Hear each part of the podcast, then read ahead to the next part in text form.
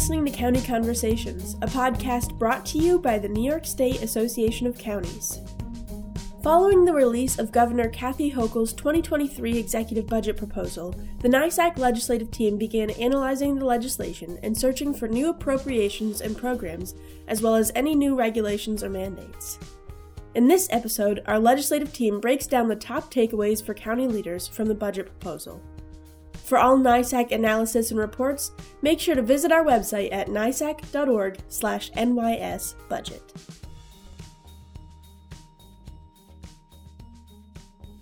Thank you for joining us today. My name is Ryan Gregoire. I'm your association's legislative director. I'm joined by Pat Cummings, NYSAC Counsel, and Dave Lucas, NYSAC's Director of Finance and Intergovernmental Affairs. We're together today to talk about uh, the governor's recent state fiscal year 2023 executive budget impact report. And we're bringing to you the county perspective of her budget. We're talking about items, both positive and negative, that impact counties and what we should be advocating for and looking for as this budget moves through the process to a final enacted budget sometime in early April. To set the stage for our listeners today, uh, the governor's budget has a lot of policy and budget implications that are beneficial to counties. There are a couple areas of concern that we have, and we're going to be working with her, her team, and the state legislature, both uh, Senate Majority Leader Stewart Cousins' team and Speaker Carl Heastie's team, to address some of the concerns that we have, and also to advocate for the inclusion of a lot of these good things in the final enacted budget.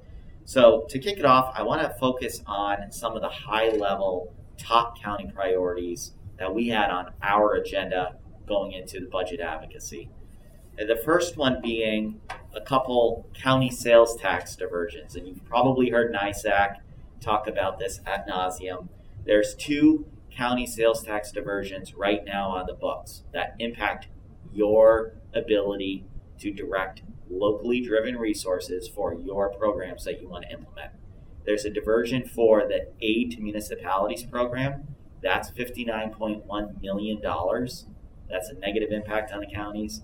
And there's another diversion of county sales tax to help pay for a distressed hospital facilities pool, which was set up in the middle of the COVID 19 pandemic for hospitals that are experiencing financial uh, stress because of that. And that's a $250 million diversion from New York City and the counties outside of New York City.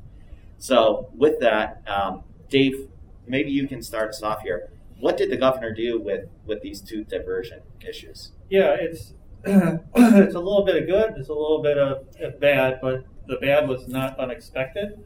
Um, on the first one that Ryan talked about, the aid program, the 59 million, the governor actually is going to restore the state funding for that. So that diversion will end uh, beginning, I believe, in October of 2022. There's probably one more diversion in May um, that'll be taken out. I think, to address towns. Uh, but then after that, the state will pick up that responsibility. So that's a $59 million savings for counties where those local resources could be used for local programs. Um, the other program, the Distressed Hospital Fund, was supposed to expire at the end of this state fiscal year. Uh, but it, we, short, we got a foreshadowing, uh, and we knew from the beginning that just because something sunsets in the financial plan, it's always a point of negotiation when the sunset date comes up. Um, and in the six month update to the financial plan, you know, in September of last year, they indicated they wanted to make this diversion permanent the, for the Distressed Health Facilities Fund. Right. So to date, they've taken out $500 million, um, but there's been no money dispersed to health facilities yet. So going forward, they plan on making a $350 million pool with 250 coming from New York City and the counties, uh, 200 from the city, 50 from the other 57 counties, and another 100 million from the state. So that's what their plan is. That's what the proposal is from the governor's office. Clearly, that is um, a negative. We thought it was going to end. We knew maybe it wouldn't. Uh, now it's on paper that the governor wants to fight for this. Um, and the legislature sided with us last year in budget negotiations. They said this is a state responsibility. We should be doing this. um, we will have to work with the legislature to correct this uh, going forward. Yeah, and Yeah, let let me just add too. I, I think it's important for our members to know that, that NYSAC is supportive of, of these programs. We understand why the funding needs to go to the hospitals, clearly, with, with what, what happened with COVID, was what highlights that. Uh, we understand the, the, the fiscal support that needs to go to our towns and cities through AIM. It's the, it's, it's the fact that it's coming through, being paid for through county sales tax is, is what we're objecting to and what we want to see changed and what we did see changed with the AIM program. And why does that matter? It matters because if we can keep our county local dollars local, you have much more flexibility on what you can do. You can make sure that your services are done properly.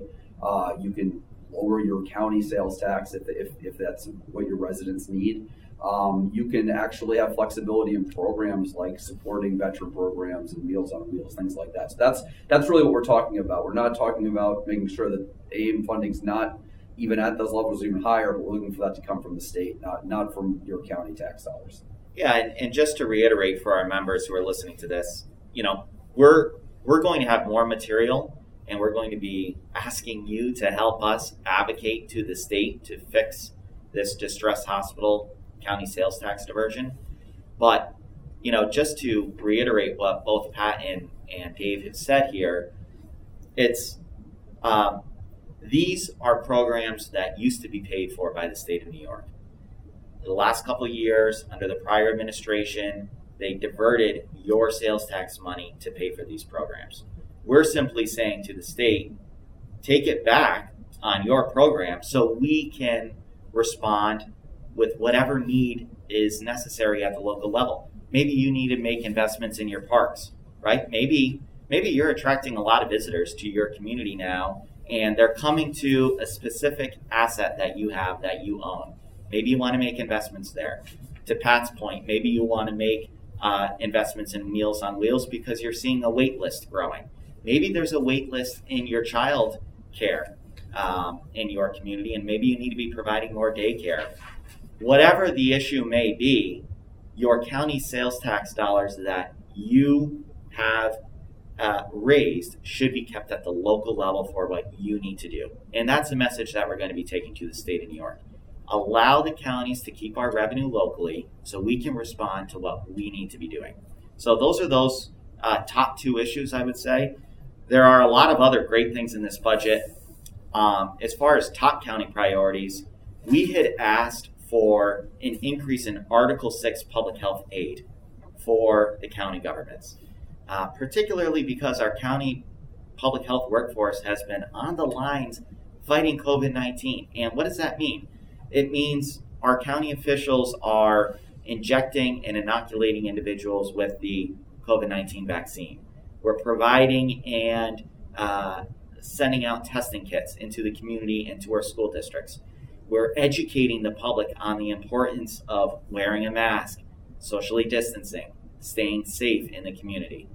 All of this takes resources. It takes personnel, it takes money to purchase equipment, it takes coordination, both from the local level and with the state of New York, but we need resources to be able to respond to this crisis. And I think one thing we've learned from this is that over the last several years, decade or more, we have underfunded public health. And we went to the state of New York, we went to Governor Hochul and said, help us reinvigorate our public health workforce. Help us uh, bolster that county department so we are prepared and ready to respond to the next crisis. And she delivered on that promise. She increased Article 6 aid. Dave, I think it was by about 26 million in this fiscal year, and she uh, is making a commitment in her financial plan to continue that investment in out years. Is that correct? Yep, it, will grow. It'll pretty much double uh, in the, the next full calendar year. So. so this was a huge win for counties. Um, we are very supportive of the inclusion of this funding in the executive budget. We're going to be going to the legislature to say make sure that this stays in, continue this investment, um, show the county public workers, public health workers, that you understand the importance of their job. There was another item in here, Dave, that we have been asking for for years. and it relates to the permanency of our existing sales tax rates. So, right now, historically, counties have to come back to the legislature and beg for reauthorization of your local county sales tax rates, whatever it may be. Some counties are at uh, 4%, some are a little higher, depending on if they have to pay for um, specific one off kind of programming. Uh, think of transit, and for example, down to the MTA zone. There's a proposal that the governor has included that would allow counties to go up to 4% or uh, lock in their existing rate permanently. So if you're a county below 4%, this authorization would allow you at local option, you would have to pass and go through the typical process, and Pat can talk about that a little bit, what that looks like at the local level. But it would allow you to go up to 4% and without needing to go and ask the state for approval. And it locks your existing rate into permanency. This is really important, Dave, for counties, specifically uh, when you start thinking about trying to budget yeah. for the following year. It's nice to have a little bit of certainty as to what resources you're going to be uh, receiving. So, do you have anything else you want to add on that? Yeah, Dave? I think a little bit is these are usually um, approved at the state legislature, but it's it's always done in the last week of session. It's very yes. hectic. Yep. Um, and it's held over some counties' heads that you know if you don't do certain things, we might not be able to approve this. Um, so it does cause um, some uncertainty in, in, the budgeting process. But I think even the, the governor's uh, budget director acknowledged that you know these usually do go through um, it takes up a lot of floor time. It's a lot of duplication of effort. We have to pass local resolutions and things and home rule messages to go back and forth. It's just a lot of paperwork for something that usually gets done anyhow. Right. Um, and on the uncertainty side, you know, from a credit rating credit rating agency perspective, knowing that that's locked in is gonna is gonna be helpful for counties when they go through that that process as well. So it's something that's long overdue. Uh, it's been proposed by the prior governor, this governor. Um, we've had some issues in the legislature. The Senate's been supportive. The Assembly has been less supportive. Yeah. Um, and that's where we're going to need to work on it uh, going forward with the legislature. It's a good poll, good proposal. Yeah, it just real quick too, just for our, our, especially our newer members, just some more basics on, on why this is important. Um, and to tag on what Ryan was saying in the background, what you're talking about under the current law, every county gets three cents on a dollar automatically uh, for sales tax. And sales tax is one of your biggest revenue, if not your biggest revenue drivers for, for each county. Um, now, if you want to, most most counties, uh, if you want to go over that three cents to let's say four cents every two years, you need to come back to the legislature and ask for that, and uh, and, and, for that to continue to be extended. We call we usually call that a home rule request. So you're going to need to first pass at your local level that you're, you're asking for this, and then that gets brought up to the legislature. And, and it usually is a matter, of course, once it happens, uh, that sales tax does get continued, but it's again not a certainty. And so, so it's this is going to just make that three cent guarantee be a four cent guarantee. That does not mean that uh, for those counties that are there are some that are over four cents, you'd still have to come back to the legislature and ask for a four and a half percent, let's say, every two years. But that's so this is an important thing to that we lock that in.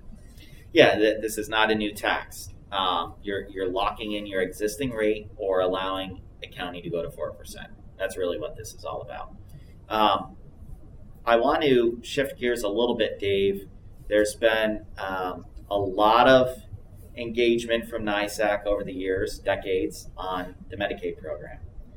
And I, it, it was nice to see that the governor included in her budget continuing uh, the cap on Medicaid growth for counties. So, can you tell our listeners a little bit about what what the Medicaid cap is for counties and how important this is to make sure that this continues every year? Yes, I mean prior to this, these caps going into existence. Um, the first cap was implemented in the early 2000s under Governor Pataki. And prior to that, counties paid a percentage of the total Medicaid cost of the program. Regardless of how big the cost grew, we paid X percent of that program. So what they did back in the early 2000s is they capped it and said, okay, going forward, your budget can inc- your Medicaid budget can increase by more than three percent a year. Period. That's it. Locked in at a set dollar amount going forward. And then under Governor Cuomo, when the property tax cap came into place, he realized, well, that increase is bigger than your allowable tax cap growth, so we have to cap your growth to zero percent. It won't increase above this point at all going forward. So that saves hundreds of millions of dollars annually for the counties and the budget. And it builds every year because we would have been going up every year. So we're at a point now where in this budget, the state's picked up about $5 billion in what would have been local costs going all the way back to the first uh, Medicaid cap. So it's hugely important for local taxpayers and county budgets. And I just want to emphasize that last point yes, the state is picking up five billion dollars, five and a half billion dollars in uh, Medicaid growth costs for counties, but we don't have control over what that program looks like, right? And eligibility for the Medicaid program is set by the state of New York. We don't really have a whole lot of oversight on the Medicaid uh, program as far as waste, fraud, and abuse goes.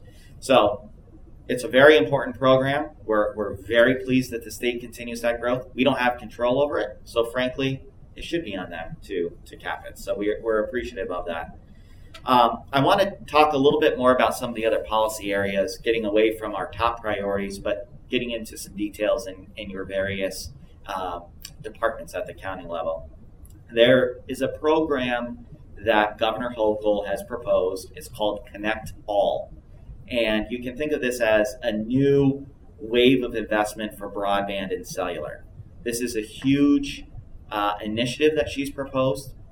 She's looking at about a billion dollars in both public and private investment to expand broadband to rural and urban areas that are either underserved or not served at all by service coverage.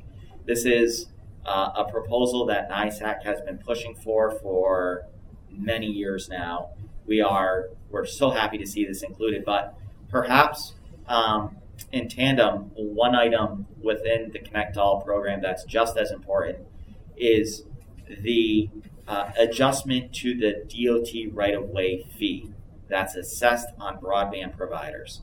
Right now, if you have a company that wants to go in and build fiber down the road, they have to pay a, a pretty onerous fee to the state of New York to do that, to work in their right of way off the, off the shoulder of the roadway. Within the governor's budget, she amends that provision to waive that fee for projects that uh, come under this Connect All program. That's good news for counties. It should help get broadband out there.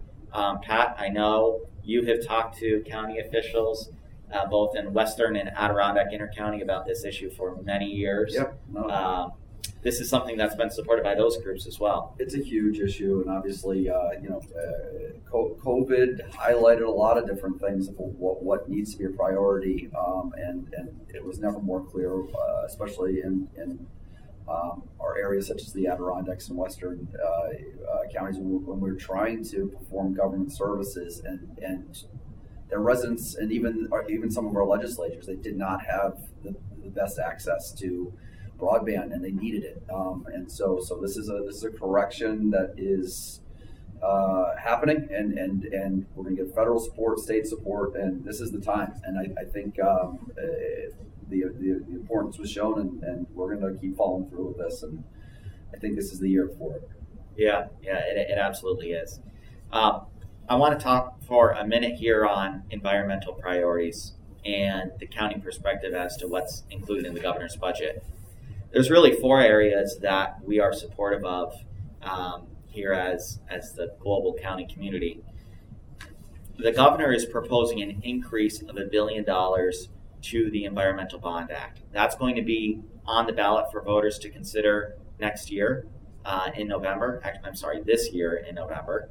Um, if approved by the voters, and if this billion dollars is added to the Bond Act proposal, that should help direct more resources to counties to help with uh, climate resiliency, mitigating future environmental and uh, you know natural disaster issues, making investments in green technology. So uh, keep an eye on that. We'll have to see what happens uh, within the budget, but also at the ballot box in November. There's a couple other areas here. Um, the governor is proposing to extend producer responsibility for packaging and paper products and reducing toxins like PFAS in packaging um, by 2024. So those are areas that NYSAC has been engaged on. Um, our committees at NYSAC have passed resolutions on those issues. Those are included in the governor's budget. On general government operations, there's a couple areas here that I wanted to highlight. There is an inclusion of $44 million in brand new funding to strengthen the state and local cyber response efforts. It's yet to be determined how that money is going to flow to counties, but there should be some resources there to help counties respond to cyber attacks, uh, strengthen your you know cyber infrastructure on the back end. And then there's um, a, a, great proposal in the governor's budget, something that NYSAC and our counties have asked for, which would allow flexibility in the countywide shared services initiative program to allow projects previously proposed um, but not implemented eligible for state matching grants in the following year.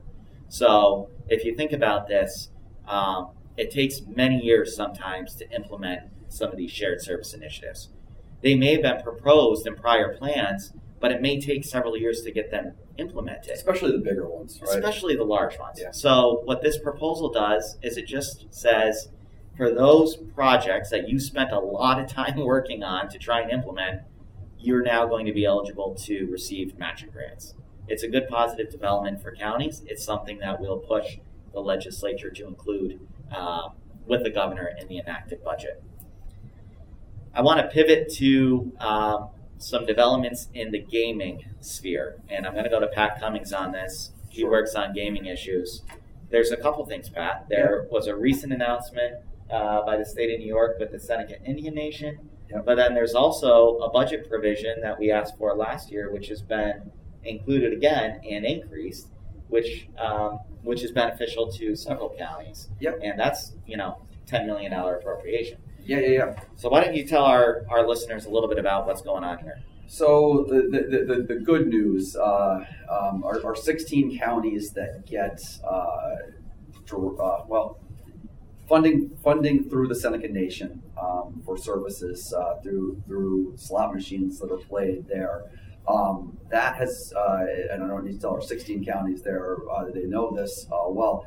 That, that was being delayed for, for four years, those payments, um, due to a disagreement by the state and the Seneca Nation on on compact language, uh, contract language between between the two, uh, between the nation and the state.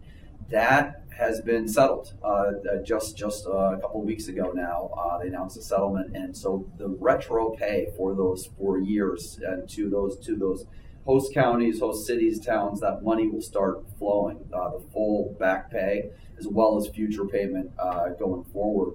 That's included. Uh, th- that the money is reflected in, in this budget. Um, that that will start coming uh, shortly to the counties, and that's that's that's um, millions and millions of dollars you're going to be seeing to some of those those 16 counties. Uh, so that's, great news. Uh, the the other item that uh, Ryan mentioned is the the the private casinos, the four private casinos, um, were eligible by law to act act for a tax reduction, and so that actually lowered some of the rates that our counties in the um, in the in the private uh, casino regions were receiving. The state has increased up to three million. They paid seven million last year. Now they're looking to pay ten million to those local governments that are impacted by the lower tax uh, level that the, that the state get, got. So hopefully, uh, our our counties that uh, depend on services from the gaming money from those areas are going to get an increase there. So that was that was nice to see a three million dollar increase. There's one other issue that happened in the, uh, in the budget that, that's of note uh, for gaming, and that's the ability for uh, three poten- potential th- uh, three more private casino licenses that could happen anywhere in the state, arguably, but really the, the spots that, that it's most likely going to happen are down this down downstate region, uh, Long Island, New York City. Um, by law, this could already occur uh, next year. This would just fast forward this this ability uh, by one year for this to happen. Um, we're going to monitor this. We're going to watch this uh, clearly. If, if our if our downstate counties want this, um, we're, we're going to be supportive of of that process. On on the other side, we want to be uh, aware of certainly the casinos uh, in upstate and how this is going to impact gaming revenue across the state. And and if there's an offset to those counties and communities that that uh, New York City traffic is flowing up to, we're going to need the state to help and step in and support for, for those losses in, in, those communities. That's a good point, Pat. Thank you. Thank you for that on gaming. Dave, um, I want to talk a little bit about higher education and community college investments. You know, I think we've all experienced um, some really uh, wide swings in enrollment over the last several years, mostly due to the COVID 19 pandemic. What is the governor proposing in her budget for county community colleges? Yeah, but it's been a big issue for a while now. We've seen declining enrollment uh, in community colleges going back almost a decade or longer. Um, that's not unusual when the economy is doing well. So after the Great Recession, the economy built back up uh, additional training for the workforce. Uh, people could get jobs and they got them. They don't always think about, you know, boosting their job skills or doing that. So community colleges, you could see a decline. The problem is the funding we get from the state is based on enrollment uh, quite a bit, where they link it to an individual student, uh, knowing full well that there's a lot of overhead from a community college. Once you build sure. the buildings, they have to be staffed, they have to work, you have to have teachers, you don't hire less teachers if you have five less students in a class. Um, you still have the same number of teachers. So that all has to be paid. And when the funding is linked to the student census and it's declining over time, when we all know the cost of maintaining everything is going up, um, it creates deficits. Um, and those deficits, in, in short, get picked up by the student and then the county, because the county is responsible for paying one third of the cost at a minimum. That's right. It's been higher. So the budget creates a floor. So you're not going to get any less money than you got last year for each campus, which is a huge bonus um, because it, it, it, lessens your deficit situation right out of the gate. Yes. We still need more resources. The state has kind of fallen down on its commitment over the years. Yeah. They were supposed to put in a certain dollar amount, a certain percentage of overall cost. Uh, and most of that additional cost, because of that shortfall, has fallen on the student um, and the county to make up the difference. So this sure. is a positive development. Um, some of the, the, other issues is the child care on different campuses, building it in so it makes it easier for students to get to campuses. Um, and there's also the the tuition benefit that they're providing for people under a certain income that you can go to college or university uh, for free, basically for tuition. So, and, and that's now going to be expanded for part-time students as well. Yeah, which is a big issue for community colleges because we have a lot of our students are part-time in the community college because they're working regular jobs and building their skills part-time. So hopefully all these initiatives will help increase enrollment in community colleges. We still have a lot of work to do on this issue. For example, uh, we have advocated for years that the Fashion Institute of Technology, which is a school down in New York City, it's not really a community college because you can go and get a master's degree there and your bachelor's degree.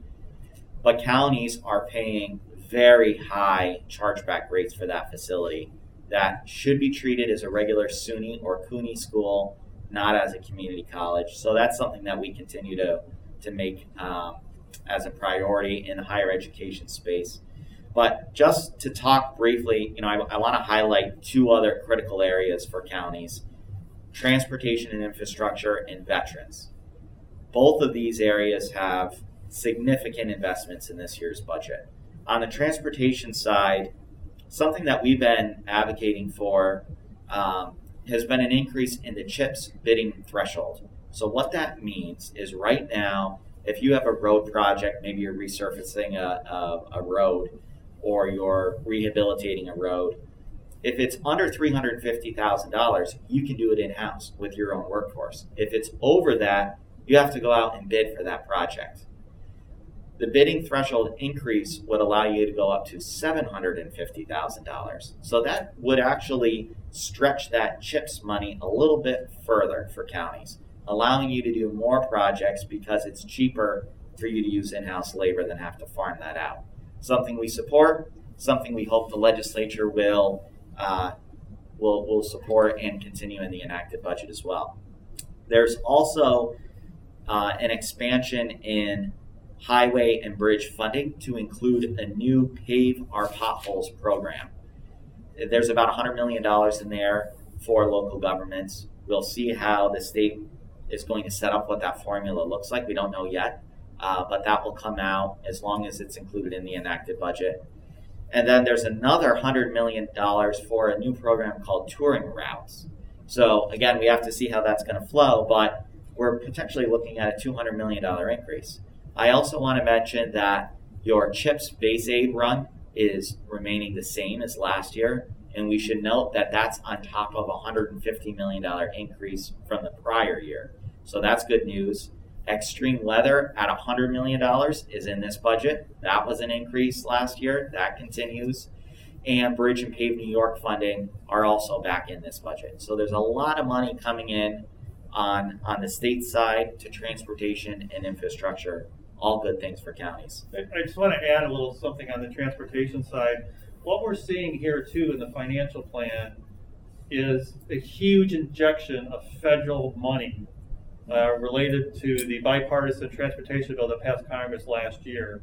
Uh, they added a trillion dollars uh, in spending to that bill. There's 600 million in new spending. A lot of that is coming down to New York, and what it's allowing is the state to pay cash for a lot of these projects. There's a ton of transit money.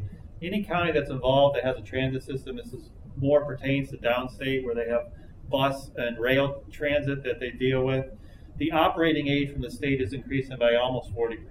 It's a huge increase. Some of that is probably linked to the federal money that came in because there's a lot of transit aid. But even upstate, you've got Capital District Transit Authority. Um, there's a $2 million increase there to extend service out into Montgomery County. Yes. That'll be a great benefit for the folks out in Montgomery. But Rochester, Niagara Frontier, Central New York all have transit programs. They're all going to see big increases, uh, and those are huge benefits for the county and people that live in those regions. So some of that federal money is trickling down, uh, and it's having a positive impact, and we're seeing it now in this budget. Yeah, that, that's a great point, Dave.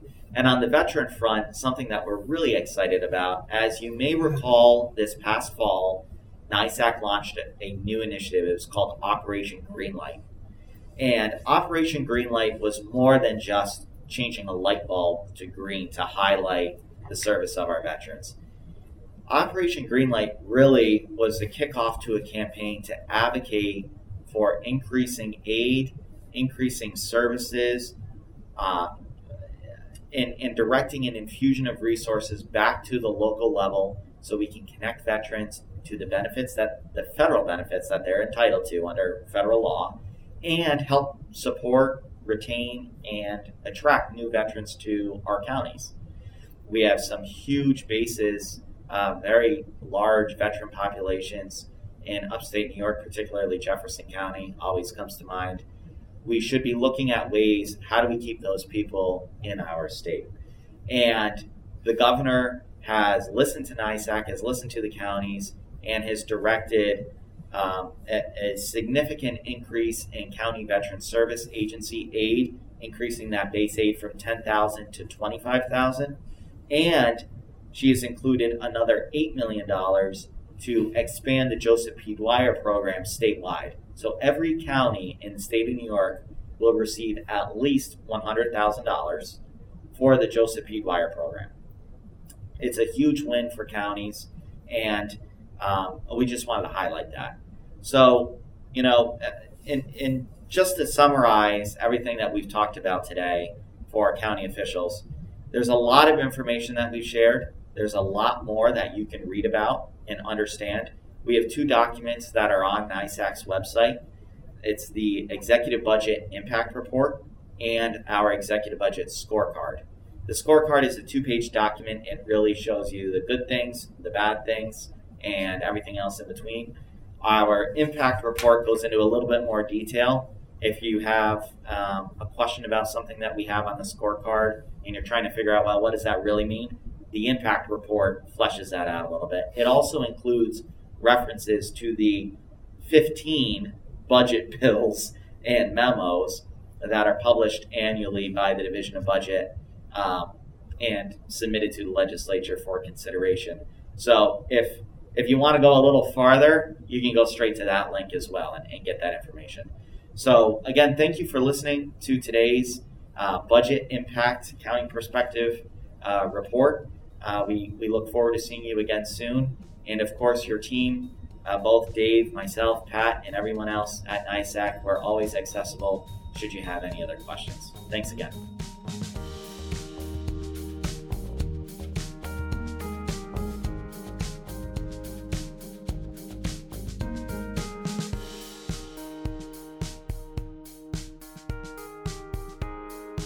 For listening to this episode of NYSAC's County Conversations podcast. Keep tuning in for more county government focused conversations and make sure to subscribe to stay up to date.